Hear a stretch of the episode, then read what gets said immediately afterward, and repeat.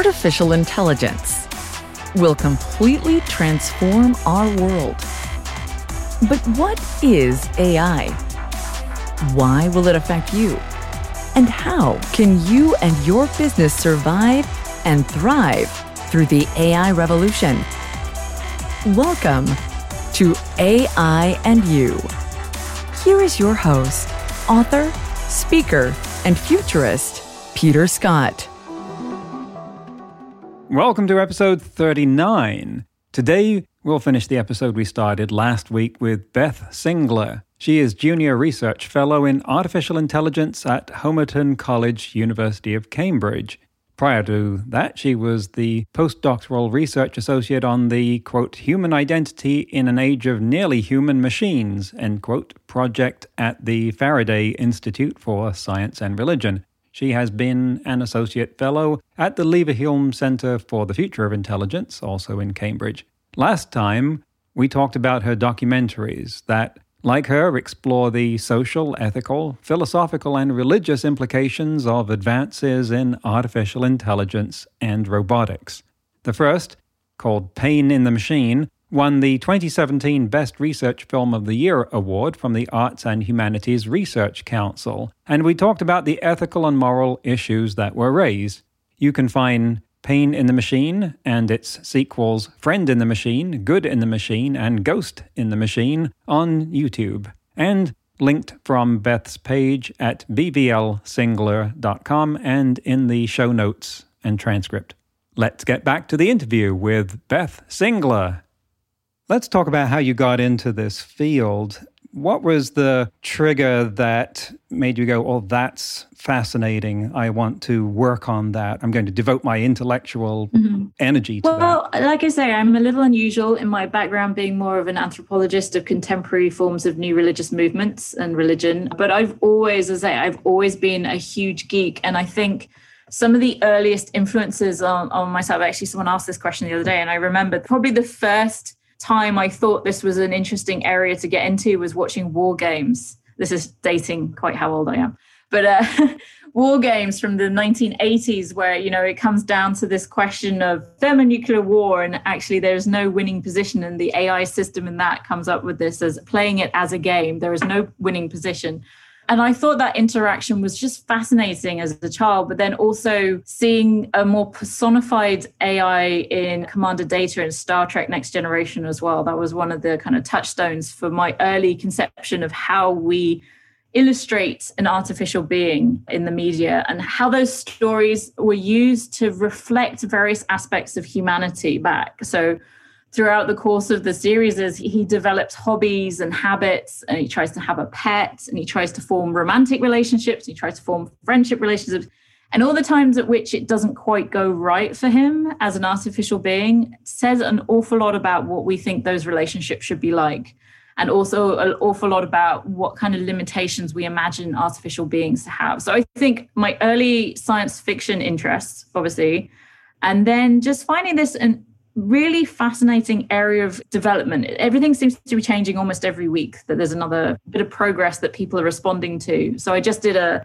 another podcast actually on AlphaFold and this solution for the protein folding problem from Google DeepMind and that this again has been you know a big trumpeted moment and online people reacting for my interest in my area of anthropology people reacting with sort of existential despair thinking that this means any moment now ai is going to develop the technology to, to replicate bodies for itself. So yeah you can see you're rolling your eyes can see it. Um, but uh, i think that's really fascinating that as soon as there's any kind of advance and part of the podcast was discussing quite how much of an advance this is but as soon as there's any kind of level of advance with AI, so many people instant reaction go to some of the sci-fi tropes and the fear and the dystopia, and of course the utopia as well. So there could be some interpretations that say, well, now AI can build us a wonderful world by using different proteins and uh, you know nanotechnology. So there's these these kind of two extreme reactions. I find fascinating that how we we tell stories to ourselves about what AI is and could be. I rolled my eyes because it hadn't occurred to me that someone would go straight from AlphaFold to Westworld. Yes. which is another uh, dystopian mm. idea there about artificial intelligence, although I like some of the questions that it asks and some mm. of the things that it portrays. Mm. In fact, we've seen a number of forays in fiction on visual media recently that have done, I think, quite a good job. Humans, yeah. Black Mirror, mm-hmm. Westworld all mm. ask different questions, but often the same question. And that, I think, as you suggest, is priming people to have these fears and thoughts about advanced artificial intelligence that we have no evidence that we're close to, mm. but they don't have anything else to fill that gap. Are you trying to? Fill that gap and help them realize what's realistic? Yeah, I hope so, certainly. I mean, by I think unpacking some of these dystopian fears and thinking about where they come from, where the cultural trends come from, what the repeating patterns, why we react so viscerally to apparent minds in places that they shouldn't be if we have an understanding of should and shouldn't sort of our kind of conception of the taboo of minds in places that they shouldn't be. If we can unpack those things then it's like being in the dark and waking up and seeing a shape and deciding it's a person in your room but then being able to flick on the light and realize it's a coat on the back of a wardrobe or something, that the more we illuminate what's actually happening with the technology, also to illuminate what could be really quite potentially hazardous now before we even get into the sci-fi future of the robo apocalypse what are the mini robo apocalypses that individual people will experience now? So the decision about whether or not you get a mortgage will change the course of your life. The decision on, of whether or not a diagnosis is made for you could change the course of your life. I think it's we don't have to go all the way to the extreme dystopian future to get these sort of outcomes. And I think that's why, you know, Black Mirror is quite successful that yes, it does have some of those more kind of extreme ideas in it with simulation theory scenarios and uh, things, but some of the outcomes are very near future as well. And they highlight some of the stories that we need to pay attention to. Yes. And by taking it to extreme, it can cause us to reflect on things like impact of automation on jobs that mm. are current concerns and that are otherwise creeping up on us and mm. maybe we haven't paid enough attention to until they turn exponential and it's too late. Mm. You told me earlier you have a nine year old child, I believe. Is I it? do. I have a little boy, yes. What do you think about his world 10 years from now? Are you helping him prepare for that? Do you think mm. about what your responsibility is for helping him get ready for a world that could be so different as a result of AI. And I ask mm. because I've got children myself, 11 and 7. Yeah, I mean, it's difficult because I don't think I have any really very good predictive powers to be able to say, I'm definitely certain that this is the direction that everything's going in. I think there's general trends that we should try and prepare for, like, as you say, the increase in automation and the increase in automation in knowledge based industries as well. That physical automation is not the end of the story. We will see more and more cases of thinking work being handed over to systems as well. It's really hard because part of me just wants him to not have to worry about this and not fill his head with concerns of make sure you get a career in a particular path and try and limit his options. I mean, no parent actually wants to really stifle their child's dreams. Unfortunately, my my son's main dream at the moment as a nine year old, which is shocking, is to be a YouTuber. Which uh, I think of all the things that might be automatable. Watching some of the videos that he really likes, I don't see a huge skill set there. But this is me being a cynical older person. But yeah, I don't know. It's it's really difficult to know. I know my parents kind of suggested in various ways I should concentrate on more practical things. I always wanted to be a film writer, and they knew, as most people do, that that is an incredibly difficult industry to succeed in. So they suggested I, I did some other things, and I've ended up in an academic career that's enabled me to do some of those creative things without being, you know, the Oscar winning screenwriter I always dreamt I was going to be. But I think there's ways to help people towards their dreams without limiting them. It's just a concern how much of the future will be curtailed by these more reductionist systems that, as we said, sort of put people in boxes and decide almost on their behalf what's possible for them. Uh, that is also a big concern. What does the place you're at in Cambridge, the environment, the college, the university, the institute, that you're working with the people there. What does that provide in terms of resources and inspiration to further your goals? So I'm I'm what's called a junior research fellow at Homerton College, one of the many colleges of Cambridge, and that is a it's a privileged position that we get three to four years. I have four, other JRFs only have three we have three to four years basically to pursue our research. We apply with a specific research plan. And then within those three to four years, we, we have free reign pretty much to do as we wish, as long as we stay obviously within that area of that research plan. So, uh, yeah, I mean, I think that is a very privileged position to be in, and the freedom that gives me. And Homerton is very supportive of public engagement work, supporting their own efforts to highlight what they're up to and what they're able to give to students as well. So I think that's a good that's a good relationship to be in. It's it's a temporary one, obviously, and precarious in its own ways, being an academic. But I think that's possibly the most anyone could hope for in this kind of field. Lectureships exist, but then you're limited a little bit more on how much time you have for straight research versus teaching. So I think at the moment I'm probably in the best position. I just actually have to get going and do all the things that I've decided that I'm going to do during this four years. And do you have any idea what comes after that four years? yeah, I don't know specifically. I'd like to continue as much as possible to focus on research, but there's limitations on that that probably mean another short-term position somewhere. So we'll we'll see. I don't know. Mm. I think the main thing for me, I'm working on a book at the moment, and that's going to be the next thing. It's not anywhere near finished, so I'm not going to talk about it too much, but yeah, so to have that as the kind of culmination of some of the research I've been doing over the last couple of years is the aim. I find that when I'm speaking to general audiences, adults, not children, that I endeavor to present the optimistic outcomes and the pessimistic outcomes, the good and the bad side of artificial intelligence equally because I perceive them equally weighted. And I go to mm. great pains to weight them equally, but people glom onto the negative ones mm-hmm. about 10 times as much.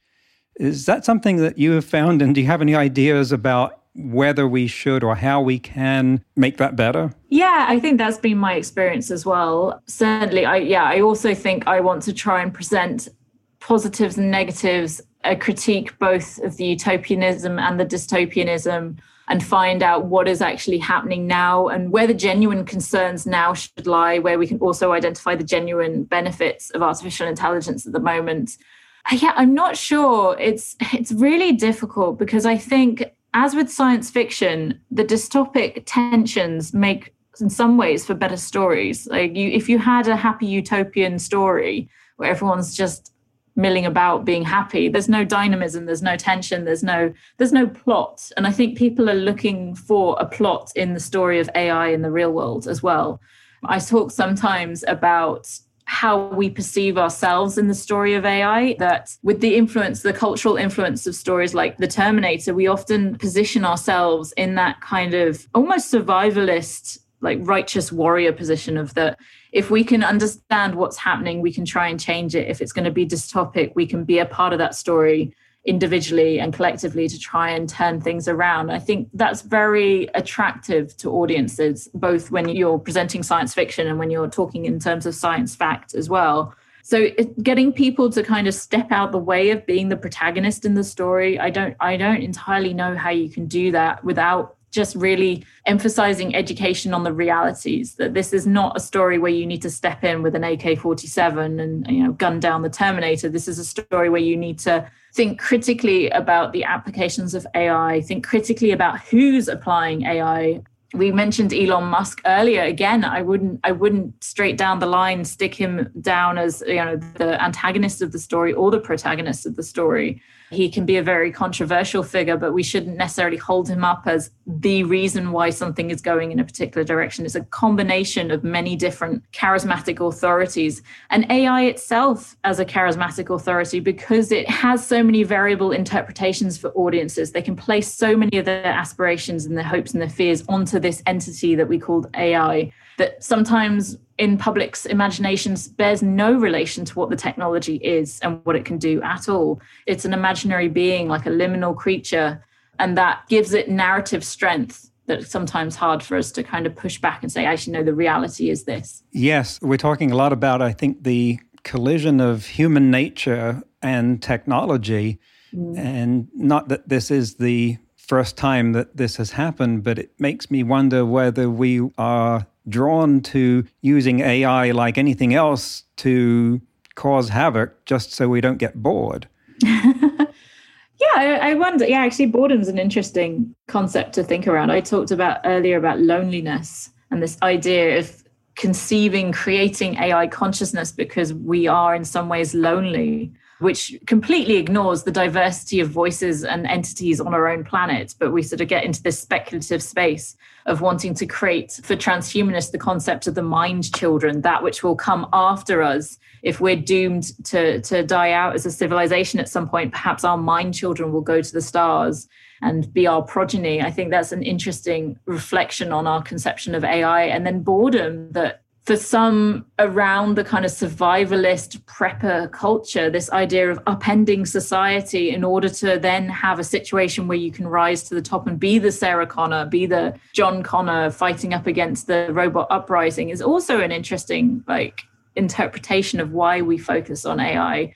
Could it be this great disruptor? Disruption is a such a key word in the technological marketing around AI, but is it is it a desire for some sort of new order out of chaos? There's another another question that's quite interesting. One of those possible future outcomes that transhumanists focus on is that AI becomes super intelligent, and mm-hmm. then we have to evolve some kind of symbiosis or evolution mm. to coexist with it or merge with it. And some people talk about humans being the vehicle for an ultimate superintelligence to create itself with. Mm-hmm. Makes me wonder whether dogs create humans so they have companionship and in that way or had the same kind of role. Mm. There's a joke in there somewhere.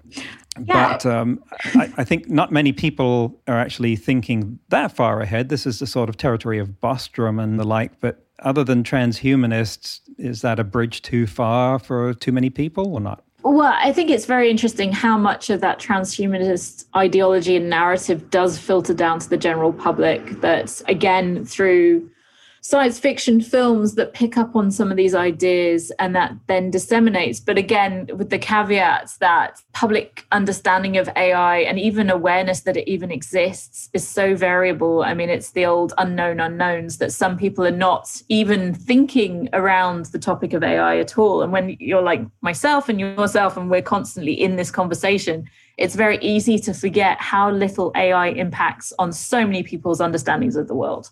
So, for instance, I was in a taxi a couple of years ago, very lovely, chatty taxi driver who asked me what I do. And I say, Oh, I'm, i work in AI, like broadly. And he said, Oh, artificial insemination. That's really interesting. You help people have babies. And I'm like, No, no, artificial intelligence. But that, no, that's that. The assumptions that we, as people who talk about AI a lot, go into conversations with, we have to be aware that for so many people, this is not even on their radar. They might have occasionally a very over the top tabloid story about AlphaGo and it was illustrated with Terminator pictures and they said, oh, this this looks like a terrible thing. But beyond that, there's a vast swathe of the general populace for whom this has no bearing on their lives at all. But it obviously very much does because it will influence what decisions are made about them. And I think that, you know, we get these moments of kind of uh, hot points or melting point moments. Like in here in the UK, we had a whole controversy over the A level algorithms. I don't know if you followed this story that basically because of the pandemic and students not being able to take their A level exams that allow them into university here at the usual time, that predictions were made using an algorithmic system. And the predictions were very heavily weighted dependent on whether your school traditionally had done well for A level results or not. So you could be the smartest student there's ever been at your school, but because your school doesn't do well historically, the algorithm, obviously, with that weighting, would not give you a good result. So then we had we had protests in the streets, students lost their places. And uh, I, I don't know if I can swear on your show, so I'll say they said a lot of the signs said things like "beep the algorithm," like you know, and even our Prime Minister, Boris Johnson, blamed the mutant algorithm for making these decisions when obviously it was absolutely the way the algorithm was set up, written, the data that was inputted, the decisions given to the weight of that data that reflected a history of algorithmic thinking about students that what you come from, what school you come from, predicts where you go. So those kinds of flashpoints where suddenly into the public consciousness an application of AI that has gone very wrong for people will of course impact our understanding but until that happens for a lot of people this is not a day-to-day concern mm. Although it seems a bit of a stretch to have called that AI, and as far as I can tell, that sort of weighting is just the kind of statistics that we could have done 60 years ago. Yeah, again, so what I'm saying about that term artificial intelligence, that that was the reaction was, and as I said with Boris Johnson referring to in a different speech, pink eyed terminators, a lot of these have right. conflated and the algorithm being criticized for this for some people that was understood as ai for other people it was not understood at all so again as i say in this variety of levels of digital literacy and understanding of what artificial intelligence is and isn't, and what an algorithm is and isn't. And it was convenient to divert the blame onto something that people don't understand, as mm. opposed to say blaming mathematics, where people would realize that that couldn't be at fault and it would have to be the people that made the decisions. Yeah, of course, because if, if you blame maths, then you blame mathematicians. So right, the humans behind the scenes. I think that you've exposed something possibly quite interesting that the reactions of people to artificial intelligence news and the way that it's presented in the press with going straight to the Terminator every mm-hmm. time is a result of precisely the fact that it is not intersecting their lives yet in much of a tangible form. Mm. And so it's this thing on the periphery that may or may not be heading towards them. But if it had actually arrived, and they knew about it, it would be like electricity. Mm-hmm. And it would not be this great unknown. It could still be dangerous, but mm-hmm. you would know that not to stick a fork in the socket. and yet AI has that promise for according to people like Andrew Ng of being the next electricity. So when it mm-hmm. does arrive, it could be that ubiquitous. And so perhaps do you think that this difficulty of relating to it properly and the way it's presented to them is a result of it not being that prevalent. Yeah, there's. I think there's a famous saying, and I don't know who to attribute it to, so forgive me for that. But that when AI works, it isn't called AI anymore. So, in some ways, from the very basic definition of uh, how algorithms work and robots work, we have those around us already, and they become so, as you say, ubiquitous and invisible. So, an example some people give is the washing machine as a robot. I mean, that again, the language is changing there from AI to robot, but the things we're familiar with that use programming aren't as spectacular and as amazing as our imaginations of the robot from the 1940s, 1950s, like the Jetsons cartoon where we had you know, the robot maid that never really manifested but the, the washing machine is the robot maid. It's just in a form that actually makes much more sense than sort of ambulance robot that walks around your house picking things up. Although people still make attempts at developing those sorts of technologies but yeah, absolutely. I think the more ubiquitous AI is, it serves some purposes not to highlight where it exists as well. You brought up Westworld the really obvious AI in Westworld is, of course, the synthetic entities who live in Westworld and then escape it. If you watch season three, again, spoilers, sorry. But when they've escaped, the more prevalent and the actually more dangerous AI is Rehoboam, which is the kind of world computer like Asimov spoke about with his great consonant mind computers that could make decisions for humanity all around the globe. And Rehoboam does the same thing based on predicting what your future is going to be and also shifting people around like pieces on a chessboard. So I think where science fiction gets there earlier, perhaps we start seeing more and more instances how AI is becoming ubiquitous in decision making systems that aren't visible and that just becomes part of our daily life unless we start questioning why things are happening. Well, that's a good point to start wrapping up. What sort of questions would you like people to be asking more of that would be something that they could think about from day to day and observe? Their world a little differently as a result? Yeah, I, am really interested in questions around trust and agency. So, some of these recommendation systems and people's understanding of them means handing over a certain level of trust because they assume that these recommendation systems are some ways smarter or more rational. And that's something you see in the wider discourse around AI, people assuming that humans are messy, problematic creatures, and AI might in some way be cleverer and smarter and more rational and more neutral and more objective and make better decisions. One of the examples I often get quoted to me is this idea that actually we should allow AI to make decisions in court cases because judges are more likely to find people guilty before lunch because they're hungry.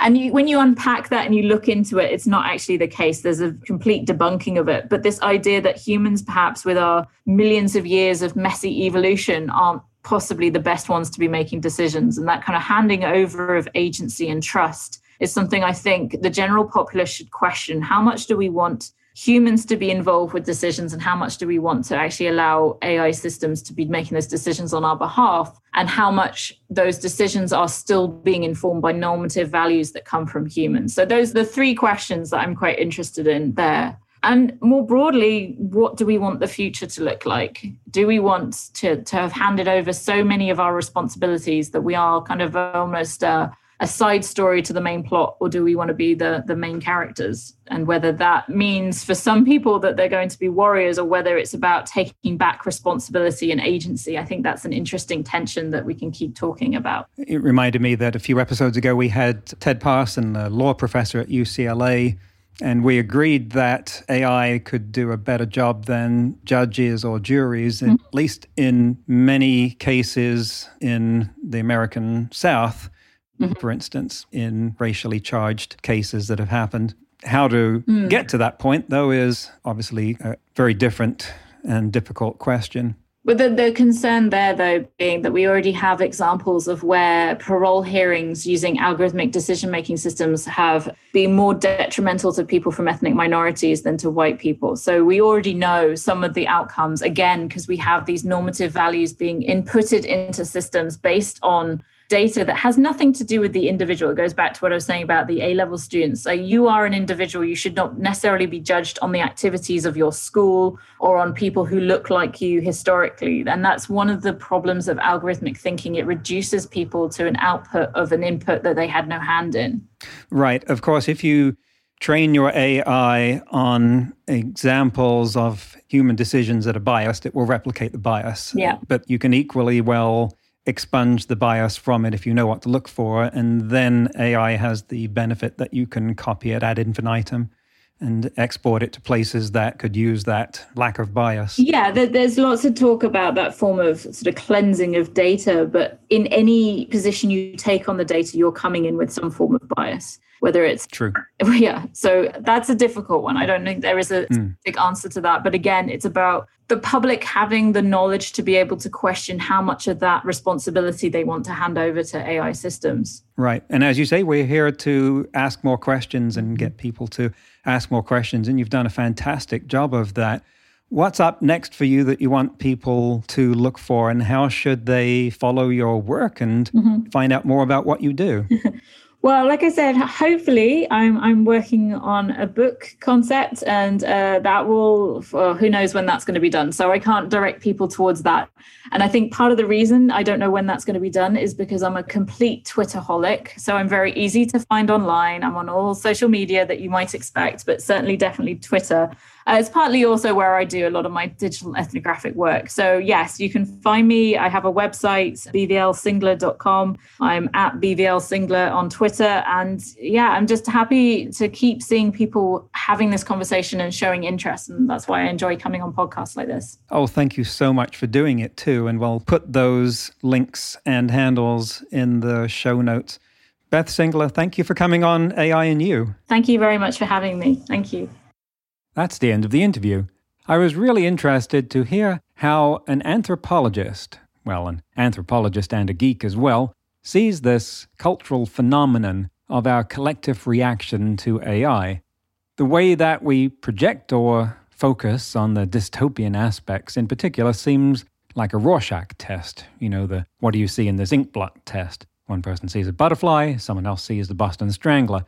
I don't mean to suggest by that that all the predictions for our future with AI are the product of the subconscious of whoever's talking. A lot of thoughtful people have gone to great effort to put objective analysis and scientific inquiry and serious research behind their answers. But the void, the gap between what we do know and what we want to know, and that is vast when it comes to what AI is going to do, is something that all of us, to some degree, populate with our fears and hopes. The trick is to not be at their mercy. Some people can play with what we do at both ends of that scale, like Beth. Please go and find out more about what she does at bvlsingler.com, where you can find the YouTube links to her documentaries slash dramatizations, starting with Pain in the Machine. I was particularly taken by her idea about how people react to these dystopian tropes by constructing survivalist stories where they triumph in some degree. And that explains the popularity of the Terminator franchise and how it keeps getting dragged into the conversation about AI.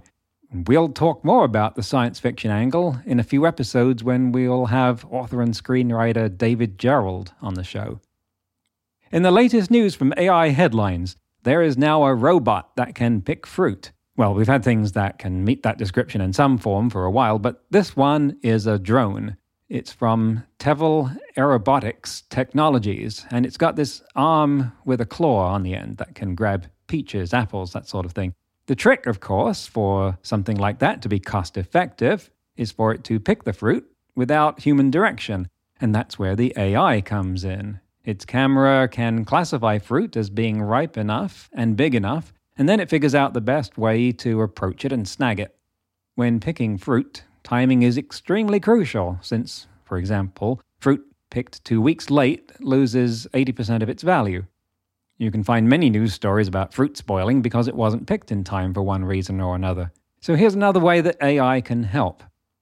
It brings up a constant concern about automation that it will take away jobs from humans, and although the company says that it's designed not to replace human fruit pickers but complement them, of course there is the potential for taking over. But picking apples off trees all day, every day, is a grinding activity that doesn't much honor our humanness. No one should have that as their best or only choice of how to contribute or survive. Getting machines to pick fruit should one day be seen as a move as compassionate as getting machines to sweep chimneys instead of sending children up them. It's the transition to that point that's difficult, of course. Next week, I will be talking with Peter Asaro, who is a philosopher of science, technology, and media at the New School in New York. He has focused heavily on the use of autonomous weapons, contributing to many of the papers, discussions, petitions, and proposals for moderating our development and use of those devices. Until then, remember no matter how much computers learn how to do, it's how we come together as humans that matters. That's all for this episode of AI and You. Please leave a rating and comment and share with your friends. Get the book Crisis of Control and see more videos and articles at aiandyou.net. That's A I A N D Y O U dot net, where you can also send us your questions. Thank you for listening.